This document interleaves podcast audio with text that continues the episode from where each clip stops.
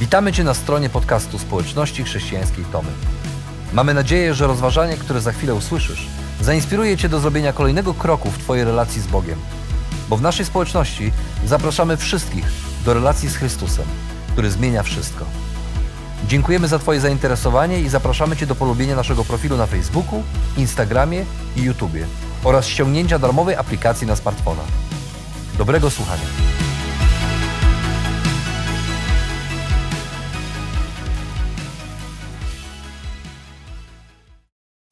Jesteśmy w domu. Mam nadzieję, że macie tak jak ja, bo ja strasznie cieszę się, że właśnie możemy już w końcu zacząć razem na nowo. Mimo, że e, ta pandemia e, jeszcze się nie skończyła, e, to myślę, że te miesiące odizolowania, miesiące kwarantanny, które są za nami, e, już pokazały nam wiele o nas samych. Bo tak to jest, że kryzys wyciąga na wierzch e, wiele rzeczy i ujawnia nam wiele rzeczy.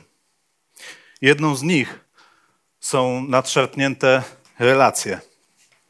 Psychologowie alarmują, e, że niedługo możemy być świadkami wielkiej fali rozwodów, które będą spowodowane, spowodowane właśnie e, przymusową izolacją i byciem razem w domu przez ten czas. Ten czas w zamknięciu, spędzony razem często w czterech ścianach, e, konieczność opieki nad dziećmi 24 godziny na dobę, a dodatkowo e, ten obowiązek przejęcia roli nauczyciela przez rodziców e, wyciągnął na wierzch to, jacy naprawdę jesteśmy. Wyciągnął prawdę o nas, na którą często my sami i nasze rodziny nie byliśmy gotowi. I podobnie może być z naszą relacją z Bogiem. Być może ten czas, kiedy nie mogliśmy się spotykać jako wspólnota tu na Lipowej, e, tylko rozproszeni po naszych domach, spowodował, że ta relacja z Bogiem została nadszarpnięta. Być może tak jak ja myślałeś sobie na początku, kiedy to wszystko się zaczynało, że teraz będę miał więcej czasu na osobistą relację z Bogiem, będę miał czas będę miał więcej czasu, żeby modlić się i rozmawiać z Bogiem. Jednak szybko okazało się, że, e, że to nie brak czasu w moim życiu jest problemem, ale moja trudność w rozmawianiu z Bogiem. A może w końcu miałeś, myślałeś, że będziesz miał więcej czasu do tego, żeby e, więcej czytać Biblię i studiować Boże Słowo. Jednak okazało się, że udało ci się obejrzeć całe mnóstwo seriali na Netflixie, ale częstotliwość, z jaką sięgasz po Słowo Boże, wcale się nie zmieniła. A może znajdowałeś świetne wymówki do tego, żeby e, nie uczestniczyć w spotkaniach online, w grupach AHA, e, w spotkaniach Flow, e, mimo że wystarczyło wejść na Zoom, zadzwonić, porozmawiać bo przecież każdy z nas miał już dość tych wideorozmów, wideokonferencji, ale okazało się, że bez tych relacji jest ci e, trudno żyć w bliskiej relacji z Bogiem. Że bez relacji z, ludźmi ze społeczności Twoja wiara nie jest tak silna i teraz, e, dlatego teraz przechodzisz trudne chwile w swoim życiu. A może właśnie Odwrotnie, zobaczyłeś, że to oglądanie niedzielnych nabożeństw w piżamie jest bardzo wygodne, bo nie musisz wcześniej rano wstawać, nie musisz szybciej wychodzić z domu. E, tak naprawdę nikt od ciebie nic nie chce. Kiedy chcesz, możesz dołączyć się, a kiedy chcesz, e, możesz wyłączyć ekran swojego monitora i nikt nawet nie będzie o tym wiedział.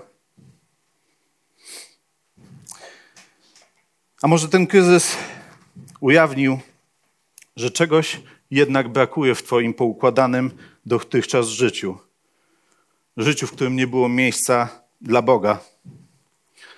Zdałeś sobie sprawę, że wszystko, na czym opierało się Twoje życie pieniądze, kariera, samorealizacja w jednej chwili mogą stracić cały sens i znaczenie.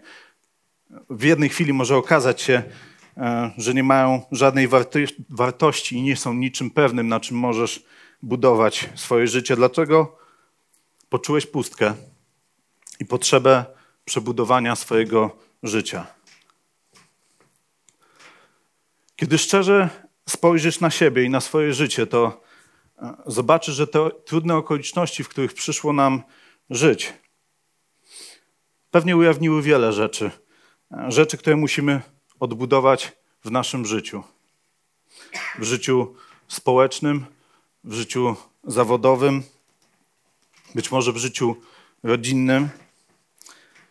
I być może też na nowo musimy odbudować nasze relacje z Bogiem i z innymi w kościele.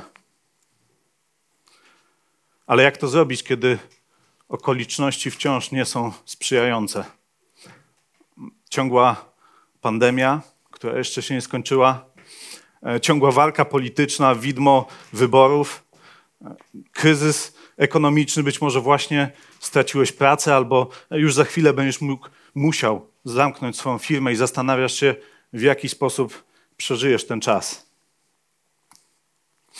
W znalezieniu odpowiedzi e, i inspiracji e, wierzę, naprawdę wierzę, że może pomóc nam nasza nowa seria kazań, którą właśnie rozpoczynamy razem na nowo.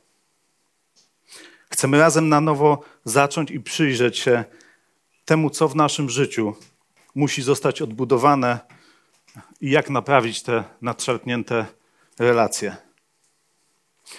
I podczas tej serii będziemy, mm, będziemy czytać Księgę Nehemiasza i będziemy przyglądać się narodowi izraelskiemu, który również e, znalazł się w niesprzyjających e, okolicznościach.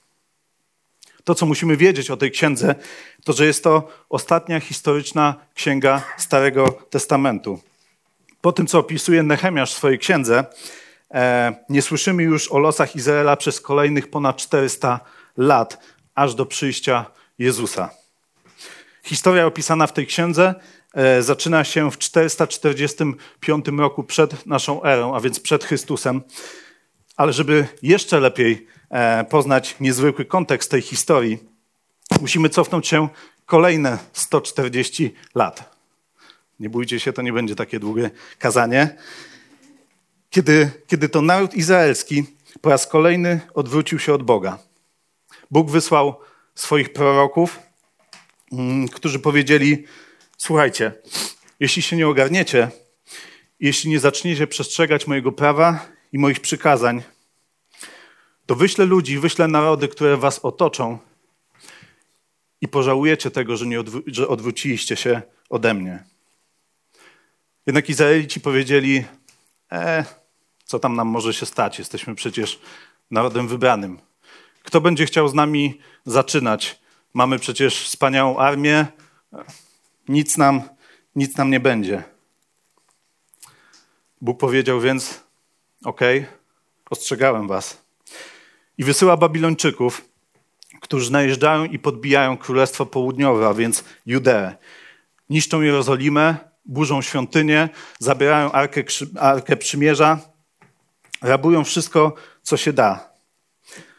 Zabijają lub biorą w niewolę wszystkie najważniejsze osoby w kraju, e, przywódców militarnych, politycznych i duchowych.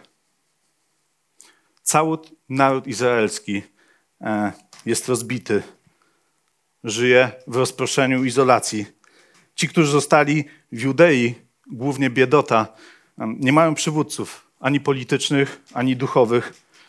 Przez to te wszystkie mniejsze narody, które są wokół, wykorzystują ten fakt i regularnie najeżdżają Jerozolimę i miasta Judei, okradając i nękając naród żydowski. Mija 50 lat, od kiedy Jerozolima zostaje zburzona, e, a Żydzi e, zostają wzięci w niewolę i pojawiają się Persowie, e, którzy pokonują Babilończyków i oni zaczynają swoje panowanie. Król Persji, Cyrus II Wielki, decyduje, po co tak właściwie nam tylu tych Żydów. Wyślijmy, wyślijmy ich do domów. A więc część z nich wraca do Jerozolimy, jednak okazuje się, że nie potrafią odnaleźć się w tych trudnych okolicznościach. Niby odbudowują świątynię, która e, nie wygląda tak jak ta świątynia, która została zburzona. I przez kolejnych 90 lat Żydzi częściowo po kolei e, sukcesywnie wracają do Idei i do Jerozolimy, która ciągle znajduje się pod panowaniem Persji. Próbują coś zrobić razem, e, ale nie mogą się zebrać. Nie mają prawdziwych przywódców. Nie mają nikogo, kto by ich zebrał i, i poprowadził. Dlatego sąsiednie narody ciągle, ciągle ich najeżdżają, ciągle niszczą Jerozolimę, ciągle kradną, co się da. A więc przez 90 lat naród izraelski próbuje się odbudować, ale nic z tego nie wychodzi. I tu właśnie zaczyna się nasza historia, historia Nehemiasza.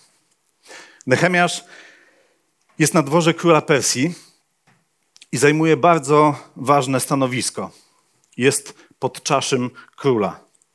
A to oznacza, że próbuje wszystkich posiłków i e, każdego wina, które ma spożyć król, e, musi przetestować je wcześniej po to, żeby zobaczyć, czy nikt nie chce tego króla otruć.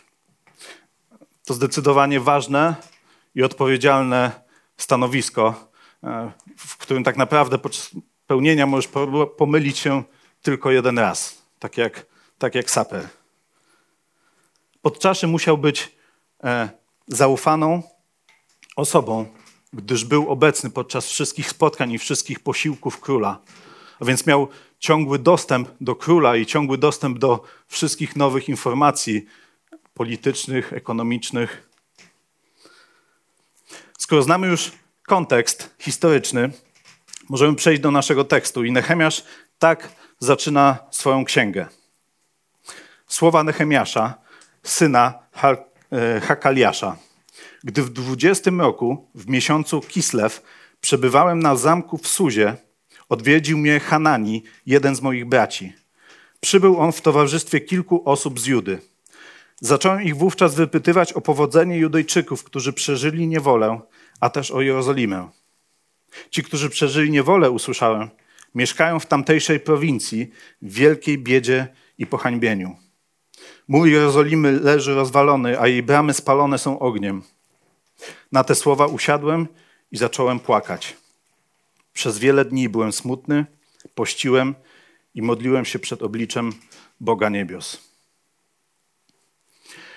Nehemiasz prawdopodobnie nigdy nie był w Jerozolimie. E, prawdopodobnie urodził się w Persji, e, która w tamtym czasie rządziła ówczesnym, ówczesnym światem, ponieważ minęło wiele lat, od kiedy Żydzi przymusowo zostali e, przesiedleni i zabrani w niewolę.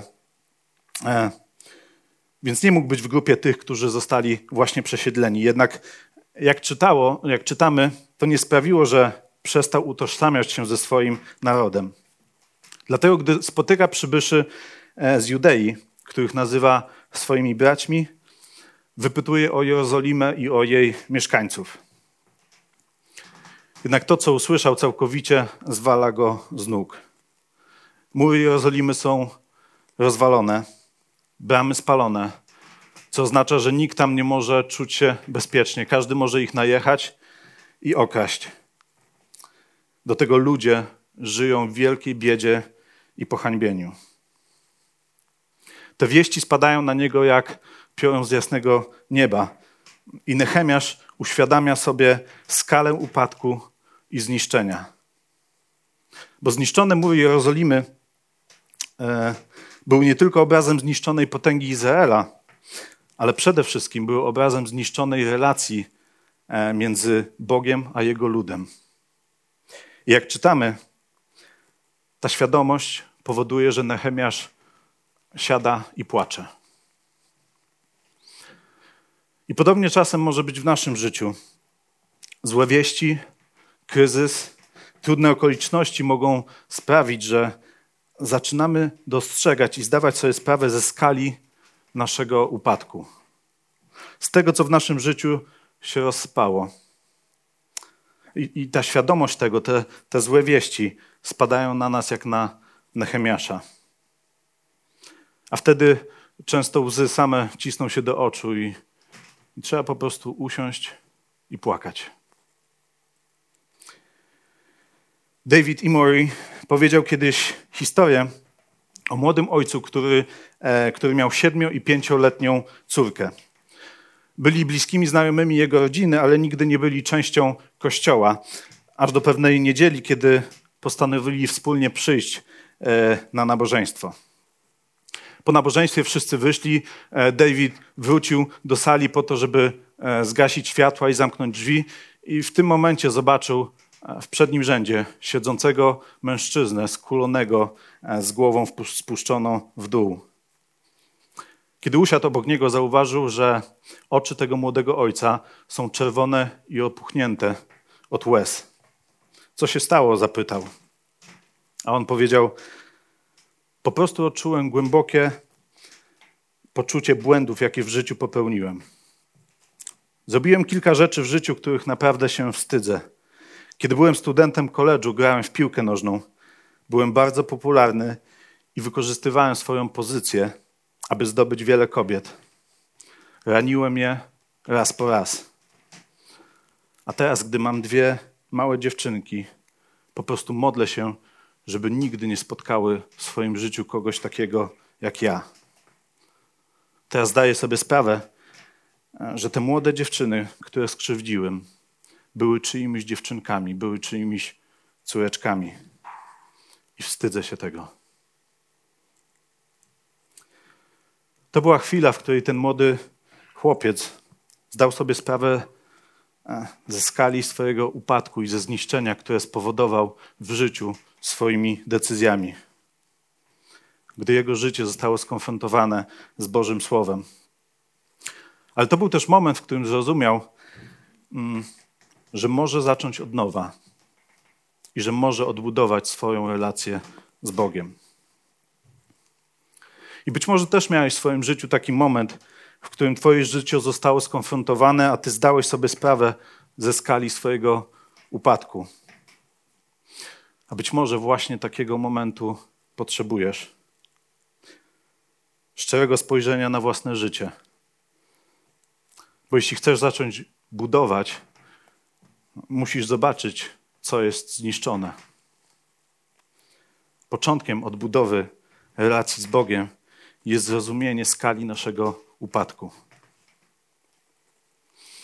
Ale dobra wiadomość jest taka, że, że ten smutny moment, ten smutny i ciemny moment, pełny poczucia winy, wstydu, e, to miejsce, w którym Bóg może Cię spotkać i może zacząć działać w Twoim życiu.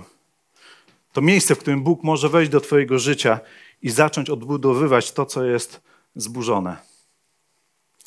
Jak czytamy, to był właśnie też taki moment dla, dla Nehemiasza. To był dla niego punkt zwrotny. O Panie, Boże niebios, mawiałem, jesteś Bogiem wielkim i wzbudzającym lęk. Dotrzymujesz przymierza i okazujesz łaskę tym, którzy Cię kochają i przestrzegają Twoich przykazań. Niech Twoje ucho będzie uważne, niech Twoje oczy będą otwarte. Wysłuchaj modlitwy Twojego sługi, którą przed Twoim obliczem zanoszę teraz dniem i nocą za synów Izraela, Twoje sługi. Przyznaję się do grzechów synów Izraela, które popełniliśmy wobec Ciebie. Ja też i dom mojego ojca zgrzeszyliśmy. Postąpiliśmy względem Ciebie podle i niegodziwie. Nie przestrzegaliśmy przykazań ani ustaw, ani rozstrzygnięć, które nadałeś Mojżeszowi swojemu słudze. Wspomnij proszę na słowa, które przekazałeś Mojżeszowi, swojemu słudze. Jeśli postąpicie wiarołomnie, powiedziałeś, rozproszę was między ludami. Lecz jeśli nawrócicie się do mnie, jeśli będziecie przestrzegać moich przykazań i według nich postępować, to choćbyście byli rozrzuceni, rozrzuceni po krańce niebios, również stamtąd was zbiorę i sprowadzę na miejsce, które obrałem na mieszkanie dla mojego imienia. Oto oni są Twoimi sługami, są Twoim ludem. Ty odkupiłeś dzięki swej wielkiej mocy i, potęż, i potędze. Ach, Panie, niech Twoje ucho będzie uważne na modlitwę Twojego sługi, na modlitwę Twoich sług, pragnących uczcić Twoje imię. Spraw proszę, aby poszczęściło się dziś Twemu słudze. Okaż mu zmiłowanie przed obliczem tego człowieka.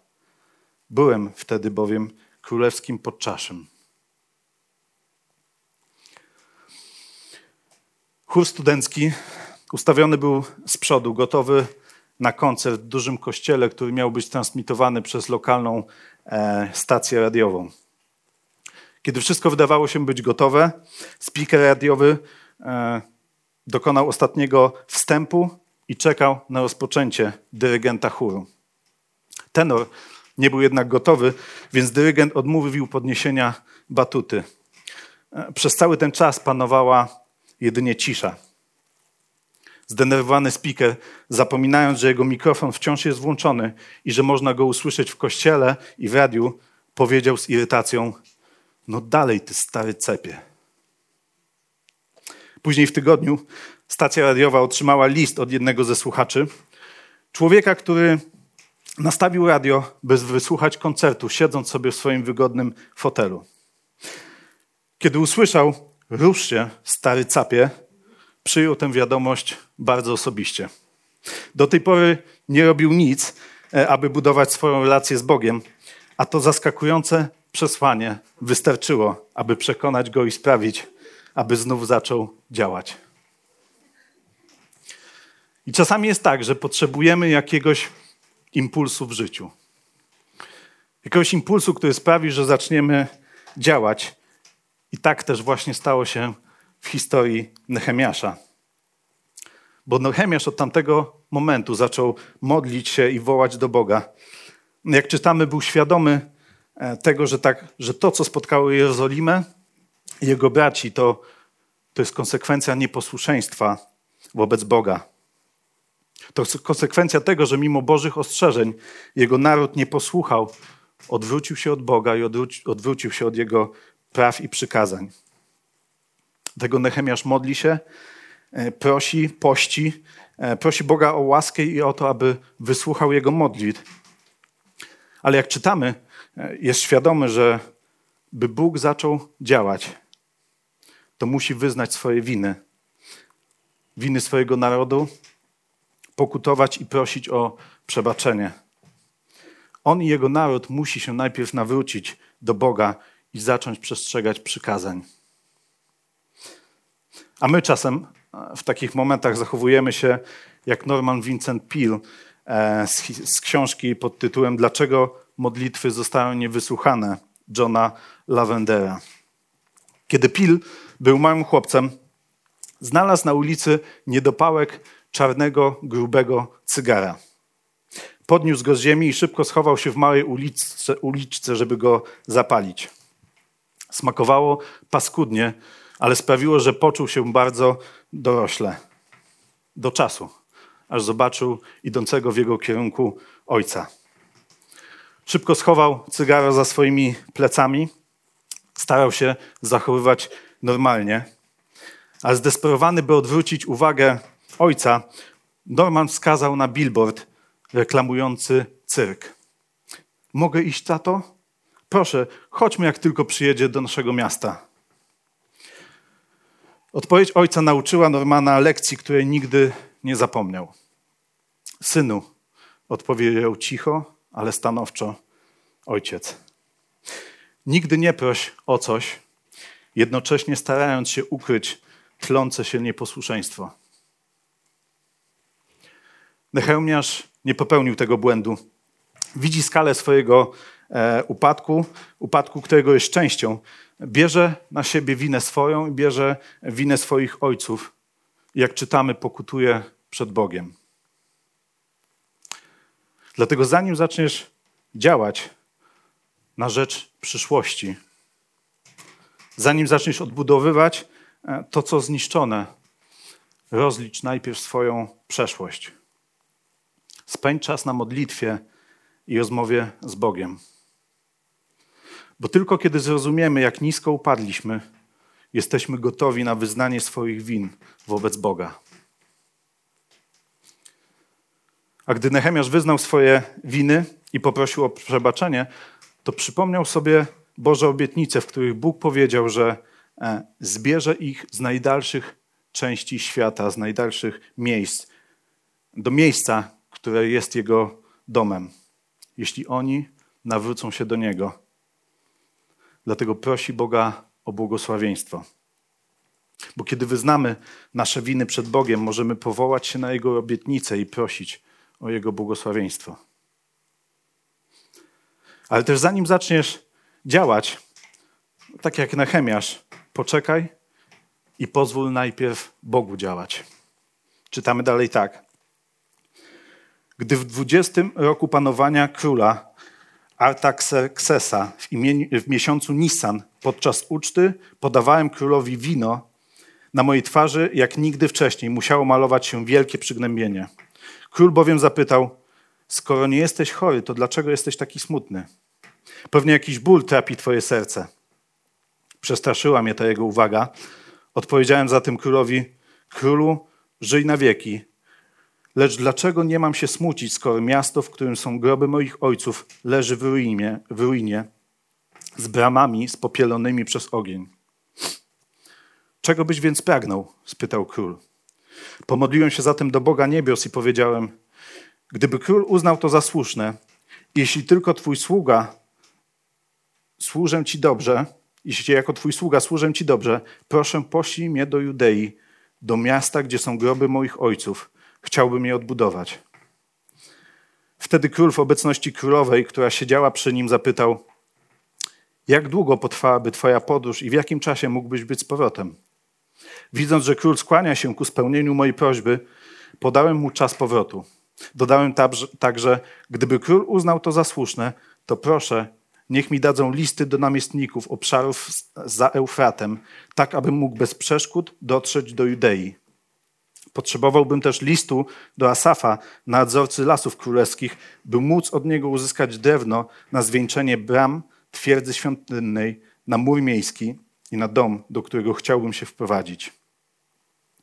I król zapewnił mi te listy, dodał, że Bóg otaczał, e, dlatego, że Bóg otaczał mnie swoją troską.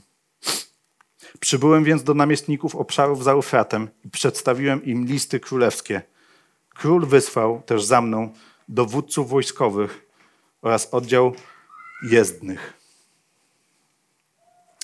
Akcja naszej historii zaczęła się w miesiącu Kislew, gdy Nehemiasz spotkał swoich braci z Judei. Teraz, jak czytamy, spotykamy go u boku króla podczas uczty i czytamy, że jest to miesiąc Nissan. Nie wiemy dokładnie, co działo się przez ten, przez ten czas, ten czas czterech miesięcy, e, ale wiemy, że Nehemiasz w tym czasie, zamiast realizować swój plan, e, ciągle modli się i prosi Boga, mm, żeby mu pobłogosławił. I prosi, żeby to Bóg zaczął działać w jego sprawie i w jego życiu. I ta postawa Nehemiasza jest e, niezwykła, dlatego że my często jako ludzie lubimy brać sprawy w swoje ręce. Alan Red, Redpath powiedział kiedyś: Ludzie za dużo robią sami, a za mało czekają na to, co Bóg może zrobić. Gdybyśmy wzięli 1% energii, którą włożyliśmy w próbowanie, by rzeczy zadziałały i zainwestowalibyśmy ją w modlitwę, zauważylibyśmy wykładniczy wzrost błogosławieństw. I tak właśnie czytamy, że stało się w historii Nehemiasza. Bo jego modlitwa zostaje wysłuchana i to czekanie przynosi błogosławieństwo. Król widzi zasmuconego, e, pewnie wychudzonego od postu, od modlitwy Nehemiasza. I co zaskakujące, ten król pyta, jak mogę ci pomóc? Najpotężniejszy król ówczesnego świata nie tylko godzi się na wyjazd swojego sługi, ale także pomaga mu materialnie, by jego plan odbudowy Jerozolimy mógł się udać. Daje mu wsparcie finansowe, a na koniec dodaje mu jeszcze ochronę. Bóg używa władcy, który z Bogiem, można by pomyśleć, nie ma nic wspólnego, po to, by pobłogosławić misję Nehemiasza. Po to, by e, Nehemiasz mógł odbudować nie tylko mury miasta, ale przede wszystkim by mógł odbudować relację swoją i narodu izraelskiego z prawdziwym i jedynym Bogiem. Relację, która była w gruzach z powodu ich grzechu. Pewna wierząca kobieta kilka razy dziennie modliła się w swoim domu głośno. E, także e, przeszkadzało to i bardzo denerwowało jej niewierzącego sąsiada. Któregoś dnia postanowił, że e, udowodni jej, że Bóg nie istnieje a całe to jej gadanie to, to tylko strata czasu.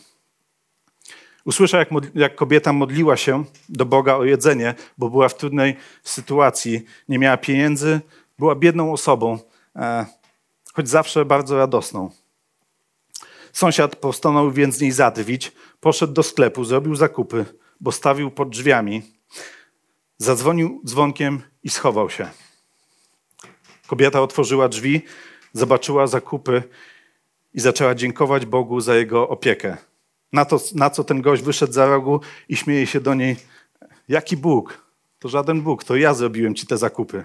Widzisz? Bóg nie istnieje. Na co ta kobieta wyrzuciła ręce do góry i zawołała: Boże, nie tylko zatroszczyłeś się o mnie, ale też użyłeś do tego samego diabła.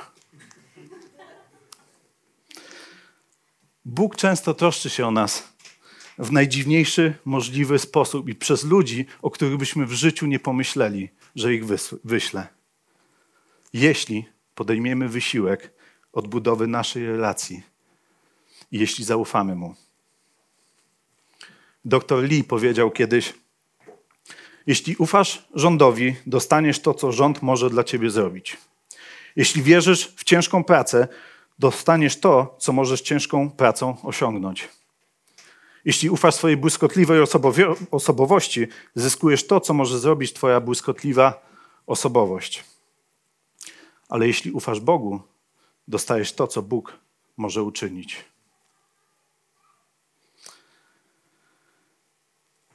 Być może jest tak, że Bóg chce Ci coś pokazać w czasie tego kryzysu, w którym nam wszystkim przyszło żyć. Być może musisz się szczerze zatrzymać, a być może nawet musisz zapłakać, bo zobaczysz, że Twoja relacja z Nim wymaga odbudowy.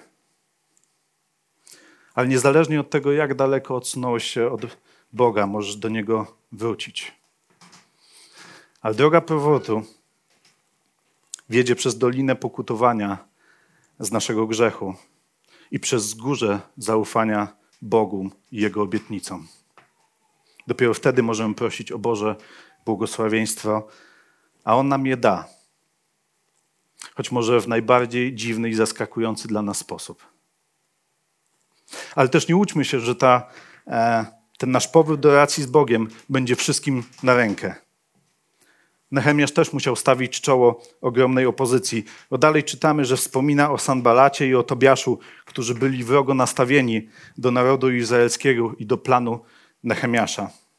I w dalszej części historii zobaczymy, jak bardzo starali się, żeby ta odbudowa murów i co za tym idzie, odbudowa mm, wspólnoty Izraela wokół jedynego Boga się nie powiodła. Ale to nie zraziło Nehemiasza, żeby podjął wysiłek. Bo kiedy podejmujemy wysiłek odbudowania naszej relacji z Bogiem, On sprzyja nam i działa pomimo niesprzyjających okoliczności, bo jest wierny swoim obietnicom.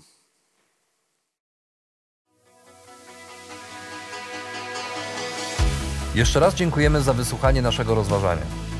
Jeżeli mieszkasz w okolicach Tomaszowa Mazowieckiego lub Łodzi, zapraszamy Cię do odwiedzenia nas na niedzielnym nabożeństwie. Więcej informacji znajdziesz na stronie schatomy.pl.